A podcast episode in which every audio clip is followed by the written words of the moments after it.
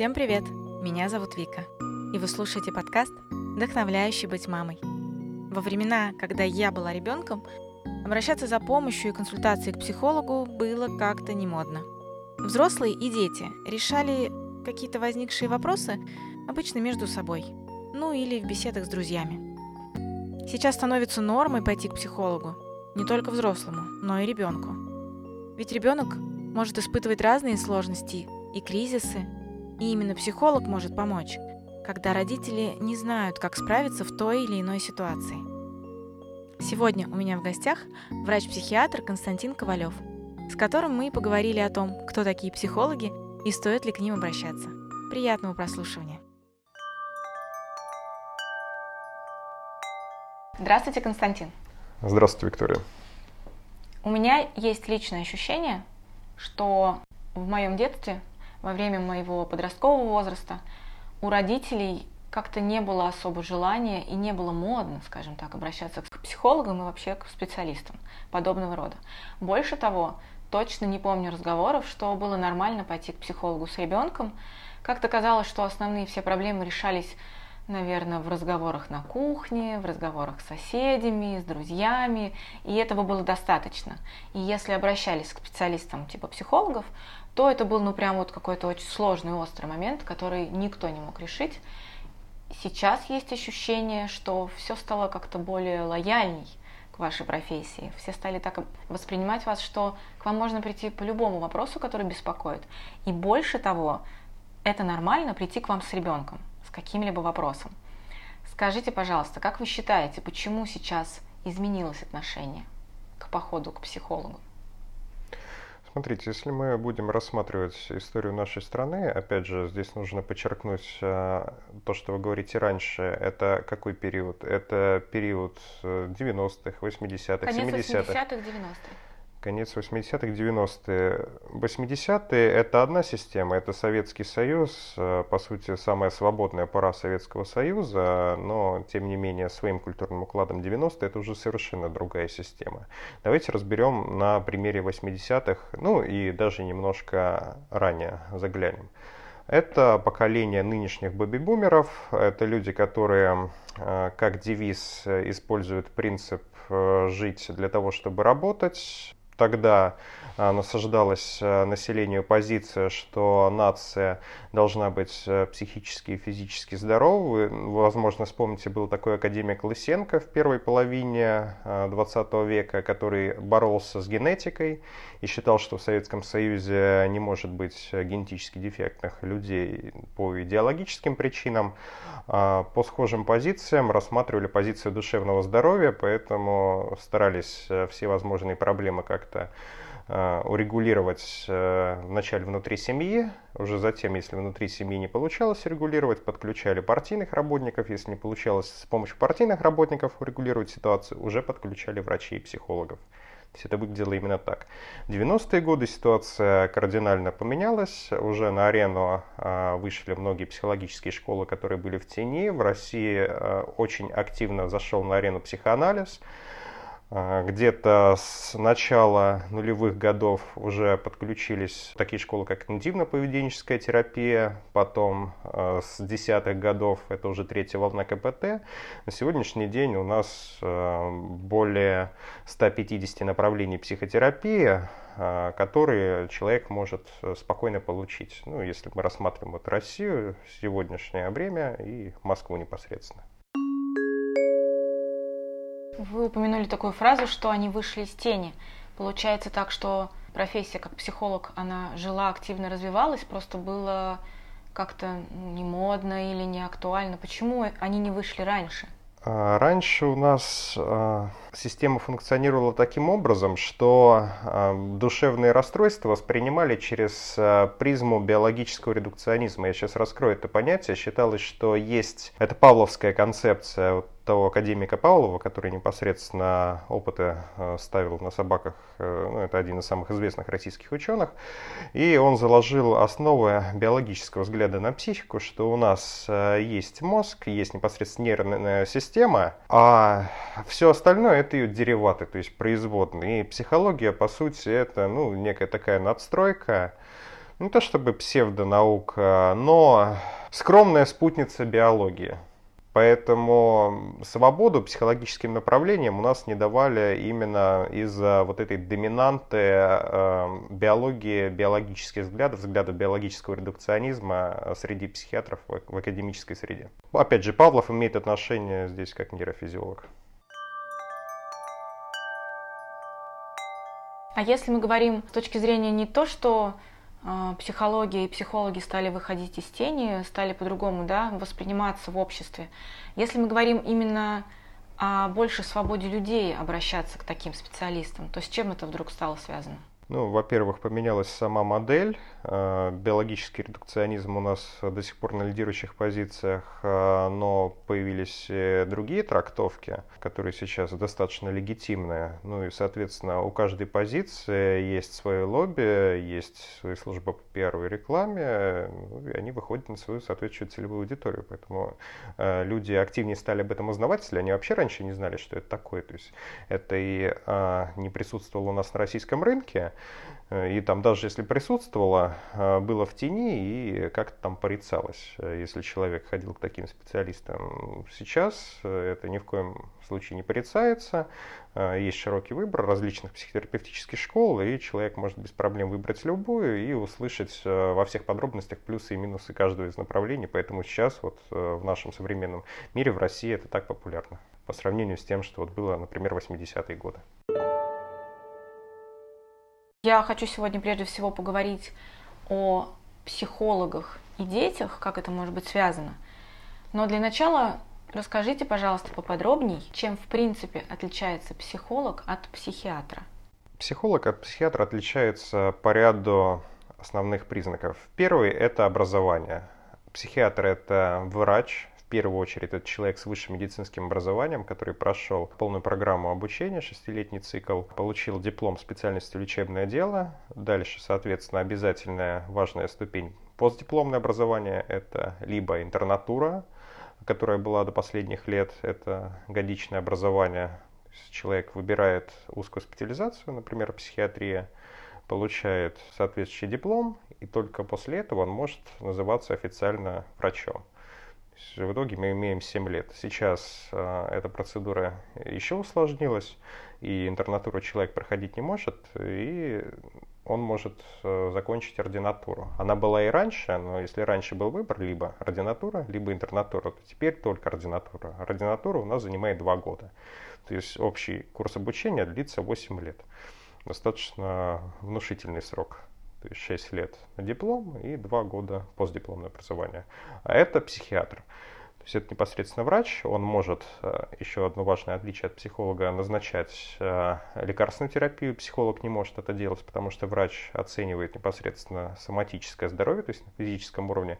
Он имеет представление о работе сердечно-сосудистой системы, о работе гормонов, о нейробиологии, о работе желудочно-кишечного тракта, все это так или иначе связано с душевным здоровьем, и вы слышали про такое понятие, как психосоматика. Есть ряд заболеваний а, соматических, которые называются а, святой семеркой. Это бронхиальная астма, язвенный колит, эссенциальная гипертензия, нейродермит, ревматоидный артрит, язвенная болезнь желудка и язва 12-перстной кишки. Эти заболевания непосредственно связаны с состоянием психики и могут провоцироваться различными болезнями, такими как депрессия, обсессивно-компульсивное расстройство или более тяжелыми психическими состояниями. Поэтому врач, психиатр – это человек, который имеет представление о всех группах заболеваний, э, в том числе о заболеваниях э, не чисто психиатрических. Э, и может назначать лечение, может интерпретировать результаты анализа, консультации других специалистов – он имеет для этого необходимые профессиональные знания и навыки. Психолог же это специалист не с высшим медицинским образованием, а это образование относится к разряду гуманитарных. Если мы берем два блока, естественные науки и гуманитарные дисциплины, то психиатр, а, он работает в плоскости естественных наук, психолог, а, он работает в плоскости гуманитарных наук. Есть еще такой специалист, как клинический психолог, они подразделяются есть обычный психолог и клинический психолог.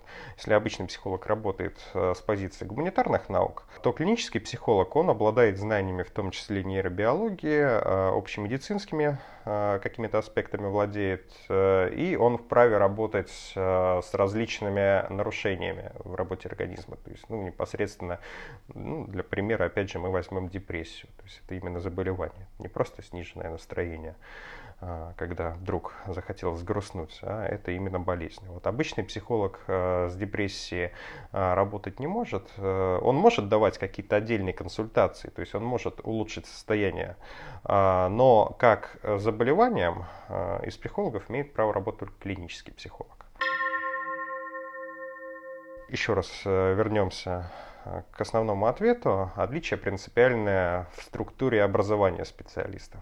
Потому что врач – это человек именно в первую очередь с естественно-научным образованием, а, с естественно-научной картиной мира и с знаниями в работе всех систем организма. То есть это физиология, биохимия, если мы рассматриваем фундаментальные позиции. Это анатомия, это фармакология, то есть даже базовая э, структура взаимодействия лекарств э, с организмом и между собой. Ну и опять же э, широкие представления по всем специальностям которые у нас имеются. То есть кардиология, эндокринология, гастроэнтерология, иммунология. Каждая из этих областей связана с психиатрией. То есть это, по сути, единый живой организм, а и все эти системы связаны одной цепью, закольцованные друг на друга.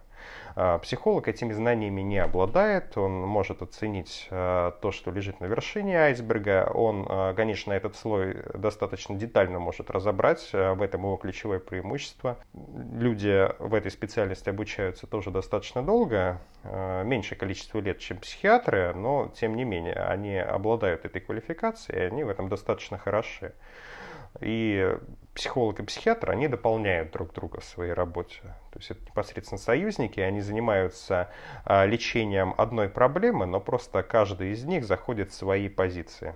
То есть если психолог непосредственно разбирает социальное окружение, систему взглядов человека, а, его эмоциональное состояние, его цели, которые он ставит в своей жизни, то психиатр прорабатывает непосредственно соматическое состояние человека, изучает, есть ли у него какие-то заболевания на физическом уровне, которые могли бы спровоцировать депрессию. Ну, например, классический вариант. Очень часто депрессия может возникать при эндокринных расстройствах. И здесь э, психиатр вправе направить человека на консультацию к эндокринологу. То есть психолог не сможет эти данные интерпретировать, а психиатр может заподозрить по определенным признакам, так как знает развитие различных эндокринологических заболеваний, э, как у нас проходят эти состояния. Если он заподозрит наличие этого состояния, он может направить на консультацию более узкого специалиста. Ну и непосредственно психиатр назначает фармакологическое лечение, которое направлено на определенную мишень болезни, потому что болезнь имеет определенный субстрат в организме человека, ровно как бы у тела, то есть соматический субстрат. Психолог э, работает с сознанием человека, психиатр непосредственно с телом. В том числе психиатр может работать и с сознанием, да, а, он обладает этими представлениями, то есть он не совсем изолируется в рамках такого биологического редукционизма, но тем не менее его основная епархия – это соматика и биология. Принципы, которые используют психолог и психиатр в своей работе, они примерно одинаковые, скажем так, как проходит прием у этих специалистов? Это примерно что-то одинаковое или совсем разные какие-то истории? Смотрите, задача психиатра э, понять, э, как э, работает организм человека. Если сбой на уровне организма, и в первую очередь его вопрос направлен на это, но в том числе у нас происходит анализ всей жизни обратившегося клиента, начиная с самого его детства, до текущей проблемы, потому что болезнь, она зачастую растянута на протяжении всей жизни, и нужно понять, э, где было так называемое продромальное состояние, вот тот фундамент болезни, который был заложен, где она латентно развивалась, и потом ее тело, где она уже начала проявляться на таком физическом уровне. Обычно это растягивается на долгие-долгие годы. То есть у нас здесь э, в пример противоположный можно привести инфекционные болезни, которые достаточно быстро развиваются. Психические болезни, они крайне долгоиграющие и могут развиваться десятилетиями. Поэтому нужно опросить человека от и до, э, с момента его рождения, как он, грубо говоря, в ясли ходил, э, до каких-то текущих проблем. И обычно это длительная беседа, которая может на первом приеме и полтора часа занимать. Обычно не меньше получаса. Стандарт это считается час. То есть часа, в принципе, бывает достаточно, чтобы понять ситуацию. Психолог, он занимается примерно тем же самым. Он также на протяжении э, всей э, жизни человека пытается найти связующие звенья и из этой общей картины вычленить болезнь. То есть э, в этом сходство. Но различие в том, что психиатр еще углубляется непосредственно в какие-то биологические тонкости и расспрашивает о соматических расстройствах. Если мы обратимся прежде всего к психологам на данный момент, хочется уточнить, когда родитель решает обратиться за помощью к психологу со своим ребенком и с вопросами, касающимися именно прежде всего его ребенка. Это должен быть психолог какого-то широкого спектра или есть непосредственно детские психологи, которые э, специализируются только на детских вопросах?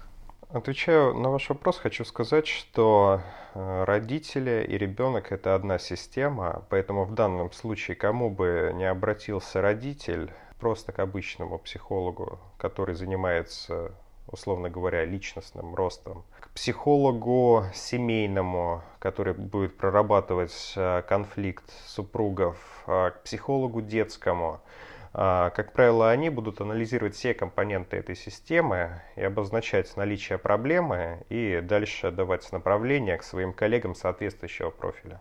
Поэтому кому бы не обратился из этих психологов э, человек, э, ему обозначат наличие дефекта в этой системе и скажут, э, соответственно, с каким из специалистов более узкого профиля стоит дальше работать. А в принципе, почему может возникнуть необходимость в семье отвести ребенка к психологу? Причин может быть достаточно много. Здесь можно продолжать и продолжать этот диалог. Тут это тема отдельных нескольких дискуссий. Но если вот совсем а, коротко обозначить э, ситуацию, это проблемы личностного развития, это социальная дезадаптация, неумение ребенка выстроить э, гармоничные отношения с одноклассниками, учителями, э, своими родителями. Опять же, это бывают часто двусторонние проблемы, потому что задача родителей научить ребенка выстроить эти отношения. Причин может быть очень много. Связаны они чаще всего непосредственно с какими-то дефектами воспитания и э, конфликтами в отношении родителей это все отражается на ребенке. Родители очень часто думают, что если они там уедут э, куда-нибудь в кафе, поссорятся, потом вернутся, ребенок ничего не заметит и будет считать, что в семье все хорошо. Это не так. Э, ребенок достаточно чутко наблюдает за состоянием родителей и как детектор лжи считывает их эмоциональное состояние, и ребенок прекрасно понимает, что творится в семье. Он а, может а, через свое сознание не видеть причин происходящего, но он видит очень хорошо результат происходящего, и это отражается в том числе на его эмоциональном состоянии. И родители недоумевают, вот в чем проблема. Мы свои конфликты обсуждаем там где-то в кулуарах, за стенкой, а ребенок э, плохо себя там ведет в школе, вступает в какие-то конфликты э, с нами спорит, а проблема как раз в том, что ребенок считывает э, это эмоциональное состояние и считает, что вот система работает таким образом, и нужно под эту систему подстраиваться. И об этом не говорит. Может ли быть причиной а, похода к психологу то, что ребенок проходит некоторый возрастной этап, скажем так, кризисный этап, который родитель хочет помочь ребенку пройти мягче, спокойней? Часто бывает и такая причина. Обычно в подростковом возрасте с 12 до 14 лет может сильно меняться характер в связи с гормональной перестройкой. И сознание ребенка не всегда успевает понять, э, как меняется система, и человек в такие периоды склонен совершать какие-то импульсивные действия, которые влекут достаточно серьезные последствия. Поэтому такой категории пациентов достаточно много. Но при этом вы упомянули, что это происходит где-то в подростковом возрасте, а в более младшем возрасте такой необходимости нет. Например, а, многие родители сталкиваются с так называемым кризисом трех лет, да, когда кажется, что прям справиться очень сложно с ребенком порой в его этих эмоциональных качелях и каких-то непонятных поведениях. Да, это тоже очень частая ситуация, потому что родители не всегда э, готовы к э, различным эмоциональным реакциям, которые может давать ребенок до трех лет. А здесь э, величайшее множество подводных камней, поэтому очень часто родители приходят на психообразовательные лекции, чтобы понять, э, как непосредственно воспитывать своего ребенка, да, и это частая практика. Но это именно лекция, это не то, что я прихожу на прием, и мы конкретно... Это, можем... это могут быть э, лекции, это могут быть э, группы, это может быть очный живой прием непосредственно с ребенком э, и его родителями. Это может быть сочетание всех трех элементов. А когда ребенок идет в школу, возникают проблемы с этим? Обычно проблем становится меньше. Но каждый период ребенка влечет э, к развитию своих проблем, поэтому я не просто так вначале сказал, что это тема для отдельной серии подкастов.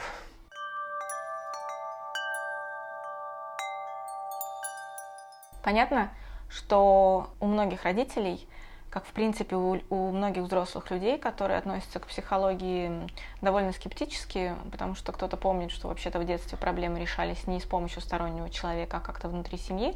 Соответственно, у людей часто возникает единственная мысль, если возникает какая-то сложность, что мы решим эту проблему сами, не будем обращаться к стороннему человеку, тем более которому надо еще что-то это рассказывать, вот эти все водные, все это какие-то свои скелеты из шкафа доставать. Многие чувствуют себя довольно дискомфортно в этой ситуации. И как следствие возникает вполне, мне кажется, понятное опасение и, в принципе, даже страх, да, идти к психологу, боязнь идти к психологу с какой-либо проблемой. Вообще, как я понимаю, не стоит же бояться идти к психологу с проблемой, так? Очень часто родители думают, что если они придут к психологу и обозначат свою проблему, что их поставят таким образом на учет, и это там как-то отразится на их работе, или там в данном случае, если они просто приведут ребенка, впоследствии он попадет в какие-то базы, отразится это на его карьере. Если родители обращаются к представителям частной медицины, это не так. С государственной медициной, да, действительно, есть определенные базы данных, э, есть учет, есть диспансерный учет, когда человек э, наблюдается там в течение не реже, чем раз в год в связи с какими-то тяжелыми э, состояниями организма, с тяжелыми психическими заболеваниями. Есть группа консультативного наблюдения, Человек, допустим, один раз пришел на консультацию в госучреждение, у него заводится карточка, и он становится на консультативное наблюдение. А даже если он вдруг захочет получить права, его архив поднимут, посмотрят, что он обращался, ему зададут дополнительные вопросы. Это не значит, что у него будет какая-то проблема, но тем не менее он будет присутствовать э, в базе данных учреждения. Ну, опять же, учреждения взаимодействуют по России между собой – то можно сказать, что база всероссийская. В частной медицине такой базы нет, а, поэтому человек, обратившись к специалисту, может быть спокоен, что это все конфиденциально и анонимно. Это первая причина, по которой люди боятся идти на прием психологу. Вторая причина, она заключается в том, что обычно боятся негативной реакции окружения. То есть если человек ходит к психологу, значит, гипотетически у него могут быть какие-то серьезные проблемы. То есть почему он решает это не в диалогах там на кухне с своими друзьями, платит там деньги специалисту и работает с типа, значит, проблема серьезная, значит, диалогами на кухне это не решить.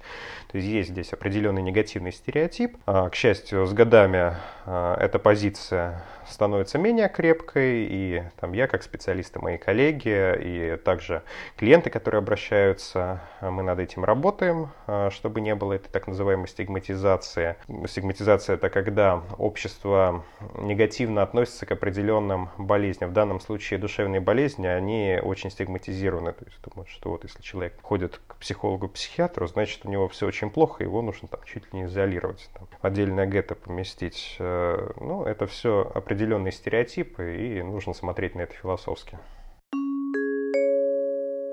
Сейчас появилось ощущение, что была легкая реклама частной практики, что не очень стоит обращаться в государственное учреждение, дабы не оставлять хвостов в истории. Так и есть? Я не могу сказать, что это является рекламой частной практики. Э, госучреждения также можно спокойно обратиться и получить помощь квалифицированных специалистов. Просто в данном случае я объясняю, как это работает. То есть, что будет, если человек обратится в госучреждение, и что будет, если человек обратится непосредственно прием частного специалиста. Давайте тогда разберем ситуацию, в которой человек обращается непосредственно в госучреждение. А человек приходит, ну, например, а, с плохим настроением в течение месяца, который не дает ему работать. Человек понимает, что все, вот он один день проспал и не смог выйти на работу. Он понимает э, с этого момента, что это проблема, э, но деньги он тратит на специалиста из частной сферы не готов, он идет в госучреждение. Он попадает в психоневрологический диспансер, он приходит на прием специалиста. Специалист должен принять за свою шестичасовую смену 25 таких пациентов а, без перерыва на обед примерно а, в это же время он должен написать кучу внутренней документации, это ответы на запросы судов, полиции, опеки, это внутренняя медицинская документация диспансера, это ответы на запросы других врачей из больницы, это взаимодействие с другими специалистами, например, с теми же неврологами, которые могут свои запросы слать. А, это написание инвалидности ежегодных, которые занимают э, час или полтора. Все это специалист делает непосредственно в рамках своего приема. И даже если мы рассмотрим просто 25 человек, которые у него идут по плану, ну, условно возьмем 5 минут на каждого человека, за эти 5 минут, 4 минуты как минимум человек заполняет на нем медицинскую документацию, а одна минута э, у него есть на то, чтобы с человеком поговорить. И вот смотрите, я говорил ранее, что мы тратим от получаса до полутора часа, чтобы понять первичную ситуацию, в которой находится наш клиент. Э, в данном случае у специалиста в диспансере объективно есть одна минута, чтобы вы понимали разницу, насколько глубоко э, может проанализировать ситуацию специалист в госучреждении и в частном учреждении. Нисколько не умаляет достоинств специалистов в госмедицине. Знаю много хороших врачей, но тем не менее рамки, в которых э, они находятся, диктуют определенные условия. И надо понимать, какой результат получишь на выходе, работая с одним специалистом и другим. Я точно знаю, что в Москве есть такая услуга, как э, консультация психолога по телефону, какая-то горячая линия психологическая, что-то такое. Как вы относитесь к такой возможности получения помощи?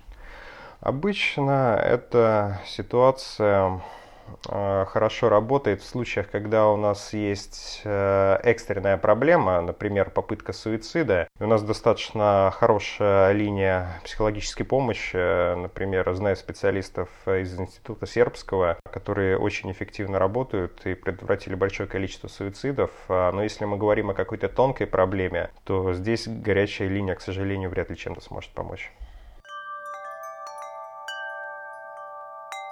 А есть ли какие-то характерные признаки, глядя на которые мы можем понять, что человеку, взрослому ребенку нужна точно помощь? Может быть, я как родственник да, этого человека могу ему подсказать, ты знаешь, мне кажется, что-то происходит, там, обратись, сходи за помощью. Какие-то вот прям явные признаки, по которым уже нужно начать беспокоиться.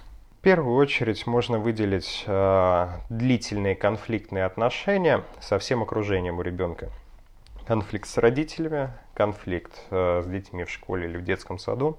Ну, соответственно, если школа – это конфликт с учителями, детский сад – конфликты с воспитателями. Эмоционально нестабильное состояние ребенка, то есть это истерики, агрессия, это, опять же, страхи, это тревожное состояние и замкнутость ребенка. Опять же, обратная сторона – чрезмерная общительность, отсутствие каких-то рамок. Ну, базовые моменты я перечислил. А какие-то физиологические проявления, что-то там, нарушение стула, сна, питания? В том числе то, что я озвучил выше, оно будет сопровождаться тем, что вы назвали сейчас. Может не сопровождаться, но может и сопровождаться. Но при втором мы обязательно будем иметь первое. Изолированно вряд ли мы увидим вот эту пледу психосоматических нарушений. Но бывает и такое, да. Мы внешне не видим каких-то конфликтов, ребенок спокойный, ребенок общается хорошо с родителями, там, с учениками из класса, все делает, но при этом он тоже достаточно эмоциональный, живой, но мы имеем какие-то психосоматические проблемы. Да, бывают и такие ситуации, и действительно при них э, необходима консультация специалистов нашего профиля, но они бывают реже.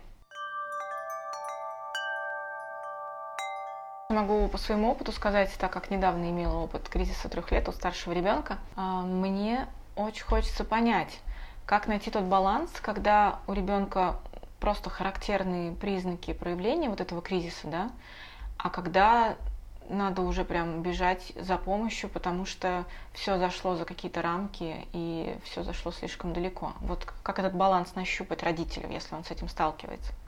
Если родитель понимает, что обстановка, э, в которой находится ребенок, она в целом комфортна для него и для ребенка, и это какие-то эпизодические ссоры, э, что истерики, э, которые иногда появляются, они кратковременные, они регулируются и там, могут возникать там, через 2-3 недели и также быстро проходят. В такой ситуации можно отложить визит к специалисту и заниматься своими делами. Но если у нас Э, ситуация, при которой родитель не может нормально ходить на работу, он привязан к дому, он боится, что ребенок подерется с кем-то из своих одноклассников, будет употреблять обсценную лексику на уроках. Э, Еще э, можно привести ряд схожих по серьезности ситуаций, которые ставят непосредственно под угрозу работу и эмоциональное состояние родителя. То есть родитель стоит перед фактом, что он должен как часовой 24 на 7 находиться рядом с своим ребенком в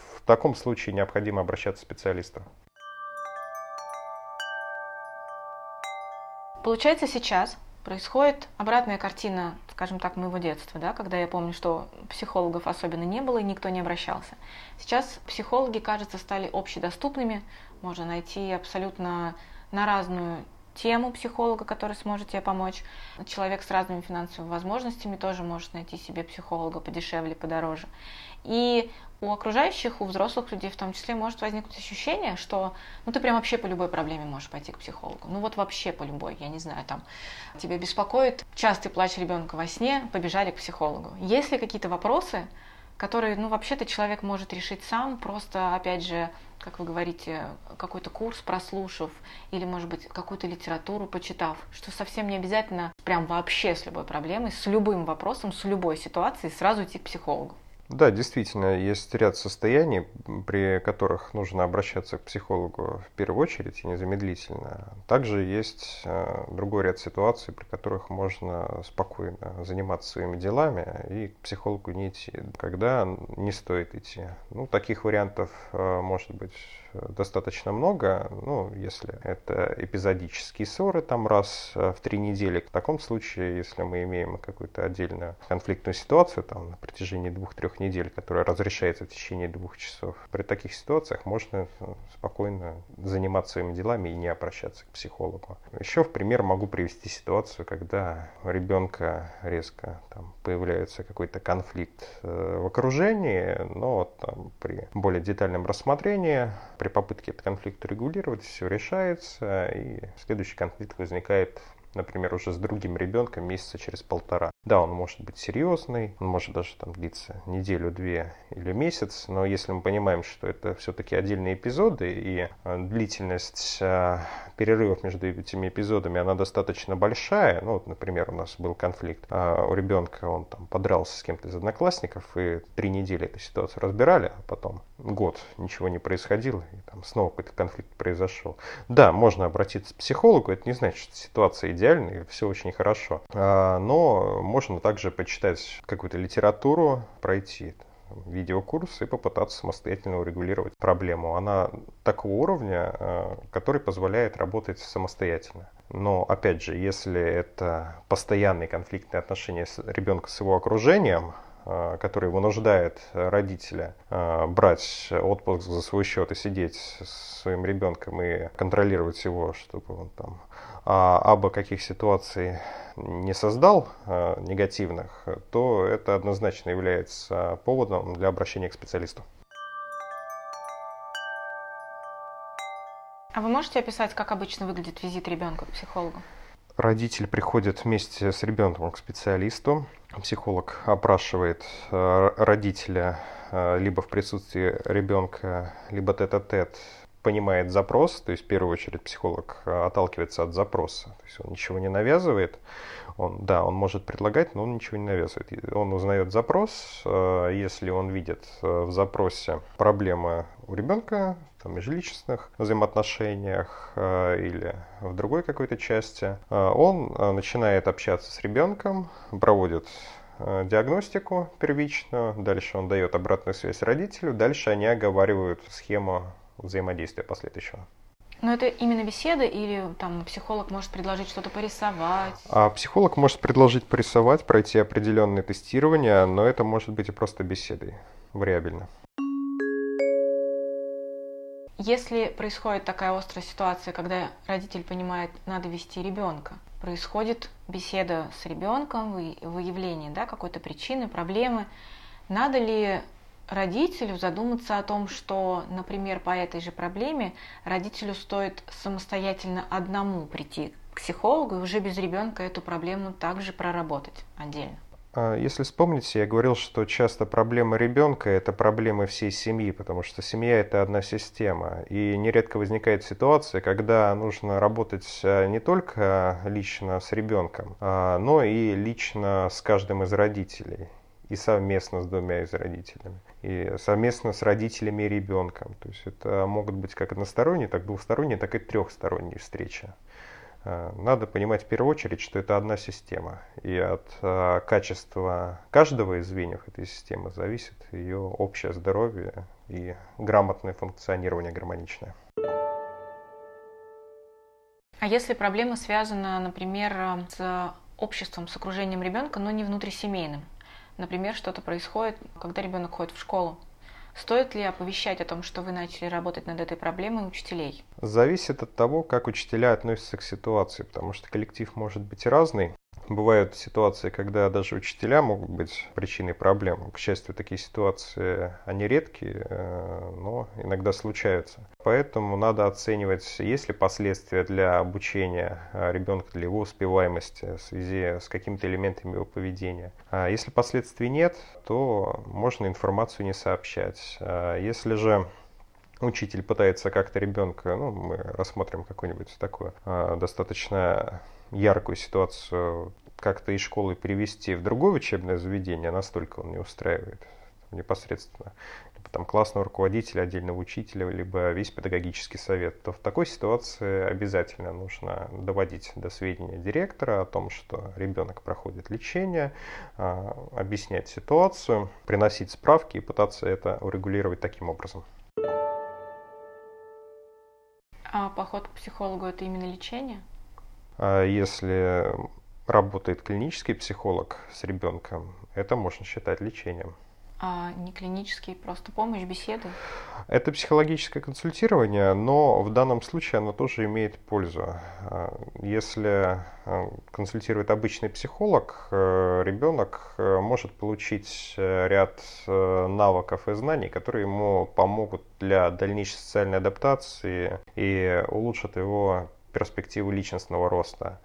Лечение – это уже другой уровень, когда мы имеем какую-то серьезную проблему и общими рекомендациями, техниками обойтись не получится. Но ценен как один, так и другой специалист. В медицине есть такая история. Врачи стараются делать диагноз не потому, что описывает а, сопереживающий больному, а потому что видит сам врач. Зачастую, если, например, родитель рассказывает какие-то симптомы, то он может что-то не договорить или как-то не так понять, и врач в том числе опирается на то, что он видит собственными глазами или щупает да, собственными руками. То есть он дает диагноз непосредственным симптомом, а не описанием этих симптомов от родителя. А вот когда родитель приходит с ребенком к вам, а вам надо как бы издалека начинать всю историю, это все издалека рассказывать о том, как родитель воспринимает происходящее, или вы какими-то такими своими другими путями выводите э, на проблему и ставите диагноз, да, скажем так. Ну, опять же, нужно узнать о состоянии здоровья ребенка, если у него какие-то соматические заболевания. Также нужно узнать о состоянии здоровья родителя, потому что это все-таки одна система, даже биологически, генетически, они 99,9% схожи друг с другом, и заболевания, которые есть у родителя, могут отражаться у ребенка. Поэтому это в первую очередь, если мы рассматриваем с позиции врача, а, это опрос о наследственном анамнезе, наличие каких-то заболеваний. Дальше оценка состояния климата в семье, э, как общаются родители между собой, как родители общаются с самим ребенком, как ребенок себя ведет. А, в общих чертах прорабатывается каждый из компонентов, уже затем специалист делает вывод, в чем проблема и дает дальнейшие рекомендации. Бывают ли такие ситуации, когда приходится выпроводить родителей за дверь, чтобы они не мешали диагностике ребенка? А, да, бывают и бывают нередко, потому что не всегда ребенок готов при родителях говорить о каких-то своих глубоких переживаниях, и это нормально. А, ребенку легче раскрыться один на один с специалистом. Думаю, в этот момент у многих родителей может возникнуть опасение, что психолог на приеме тет-а-тет с ребенком может, скажем так, какими-то своими путями настроить ребенка против родителей. Это излишнее опасение, потому что специалисты придерживаются профессиональной этики, и задача гармонизировать э, каждое из звеньев системы, и специалист не ставит перед собой задачу настраивать ребенка против родителей, у него нет для этого абсолютно никакой выгоды. Поэтому если кто-то придерживается этой позиции, то в данном случае э, могу расценить это как негативный стереотип, от которого желательно было бы отказаться. Еще одно опасение, которое может возникнуть у родителя, если в семье происходит действительно какая-то сложная ситуация, и беседа выходит на такой уровень, когда психолог общается непосредственно с ребенком, родитель может опасаться, что ребенок расскажет какие-то такие вещи. Ну, часто говорят, что ребенок фантазирует, он может рассказать больше, чем был на самом деле. Но в итоге это может привести к тому, что сейчас модно говорить, наверное, об опеке, о том, что можно обратиться в опеку, пожаловаться.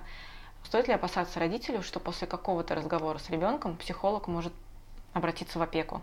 Ну, если мы будем говорить о России, то в данном случае, если был какой-то отдельный конфликт в семье, и ребенок пришел в опеку, опека, конечно, выйдет на связь с родителями, но это будет формальная беседа, э, без всяких последствий. Если же мы разберем ситуацию на примере Франции или скандинавских стран, а, той же Швеции, то там такой визит ребенка в опеку может закончиться практически моментальным решением, э, лишением родительских прав, особенно э, в скандинавских странах.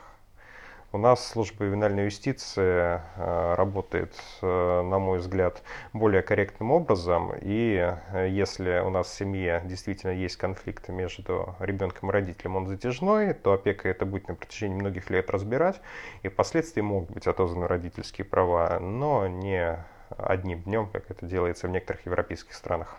Стоит ли опасаться родителю, что психолог после визита к нему ребенка обратится в опеку?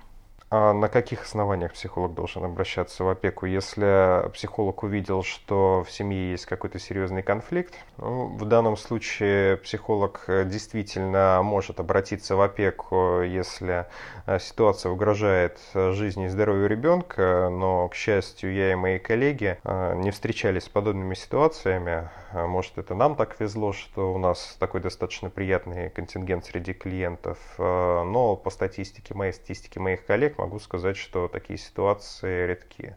Но в общей статистике они случаются, да, и психолог э, здесь должен уведомить соответствующие органы правопорядка и социальные инстанции о том, что происходит в семье. Но, опять же, если это угрожает жизни и здоровью ребенка. То есть это должна быть прямая угроза. Есть такой стереотип, навязанный нам, наверное, фильмами частыми, о том, что это нормально, когда раз в неделю главный герой ходит к психологу, обсуждает вопросы, потом у него вопрос один решается, там он опять продолжает ходить с другими вопросами. В связи с чем возникает такая мысль, что психолог это история постоянная. То есть у тебя, как говорят, хорошо, когда у семьи есть свой лечащий врач, у каждого ребенка в семье, ну, у ребенка в семье есть свой лечащий педиатр, к которому ты всегда можешь обратиться. И для того, чтобы сохранять психологическое здоровье семьи, хорошо, когда у семьи есть свой психолог, к которому ты можешь ходить. В принципе, бывают ли такие ситуации, когда проблему какую-то возникшую с ребенком можно решить прям вообще за один прием и больше не ходить к вам.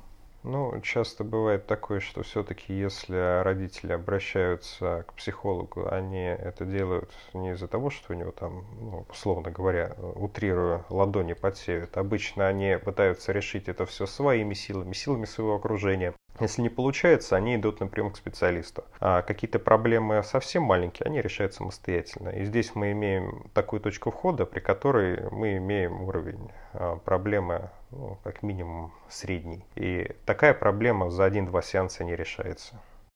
Условно говоря, минимальный порог проработки этой проблемы пару месяцев, средний полгода.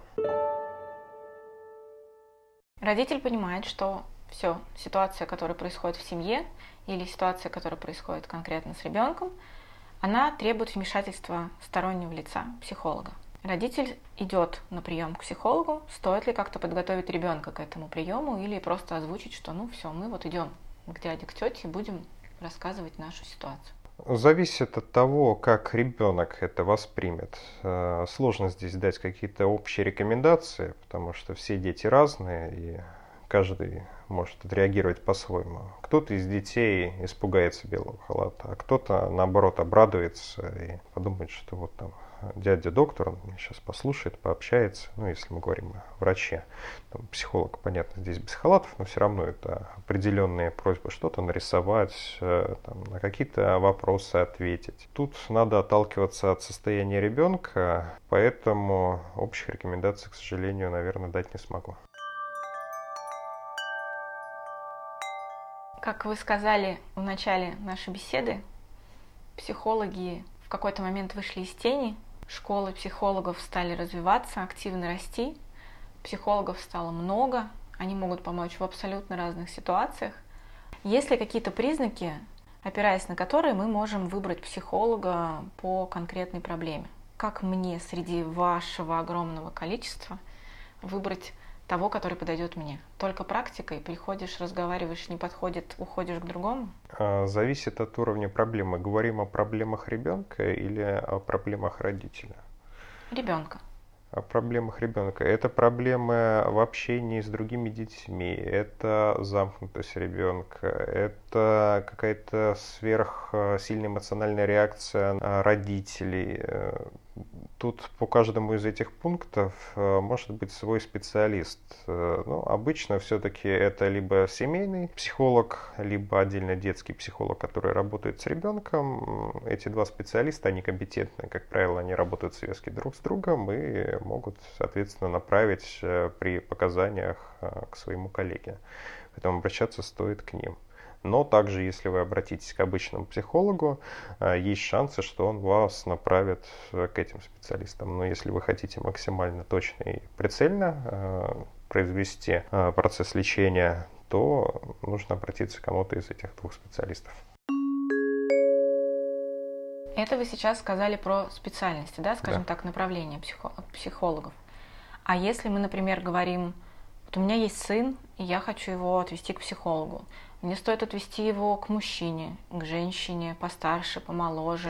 Это, это все условности. Вот когда вы задавали мне предыдущий вопрос по того, как готовить ребенка, если специалист грамотный, ребенка может не готовить. Можно сказать, что э, мы э, едем общаться э, к одному нашему хорошему знакомому, и в принципе э, этой общей рекомендации будет достаточно. Дальше уже специалист сам подстроится. Понятно, родители дадут ему какие-то водные, если это врач, то там, он снимет халат при желании. Наоборот, будет только в нем сидеть, э, но они прорабатываются на месте. То есть вот такой выбор относительно возрастной или половой, по половому признаку, он, в принципе, если хороший специалист, вообще не имеет да. значения. Я это задаю к тому, что, например, часто у подростков, прежде всего у мальчиков, бывают такие кризисные моменты, когда семья неполная, да, и нету в семье папы. У подростков возникает момент, когда им необходим а, альфа-пример, скажем так, для того, чтобы учиться себя вести в соответствии, быть мужчиной, да, в кавычках. И, например, если мама понимает, что у ее сына сейчас вот ровно тот период, что, возможно, стоит отвести там, к взрослому мужчине, который бы именно вот с этой точки зрения поговорил с подобным подростком. Нет? В данном случае женщина может зайти с своей стороны, и здесь и много способов, которыми можно объяснить Э, проблема ребенка и дать ему качественную обратную связь. Поэтому то, что вы назвали, оно имеет право на существование, но это всего лишь один из способов, не единственный. Mm. Их много. Напоследок вопрос от тех родителей, которые знают о существовании психологов, но они находятся на перепутье. С одной стороны, они были бы с удовольствием рады обратиться за помощью к стороннему человеку, но с другой стороны, они находятся под неким давлением общества, когда, да, не все сейчас привыкли к тому, что это нормально в любой ситуации обратиться э, за помощью к психологу, и поэтому они беспокоятся, что окружение, ну, может быть, будет относиться с некоторой насмешкой, может быть, к происходящему. Что вы можете порекомендовать таким родителям, которые вот на перепутье? Если они чувствуют, что окружение будет относиться к этому с насмешкой, надо пересмотреть, стоит ли а, тесно общаться с этим окружением и достойно ли это окружение. Если же они понимают, что окружение не будет относиться к ним соответствующим образом, а, нужно просто, как говорится, выдохнуть и прийти на прием к специалисту. Thank you.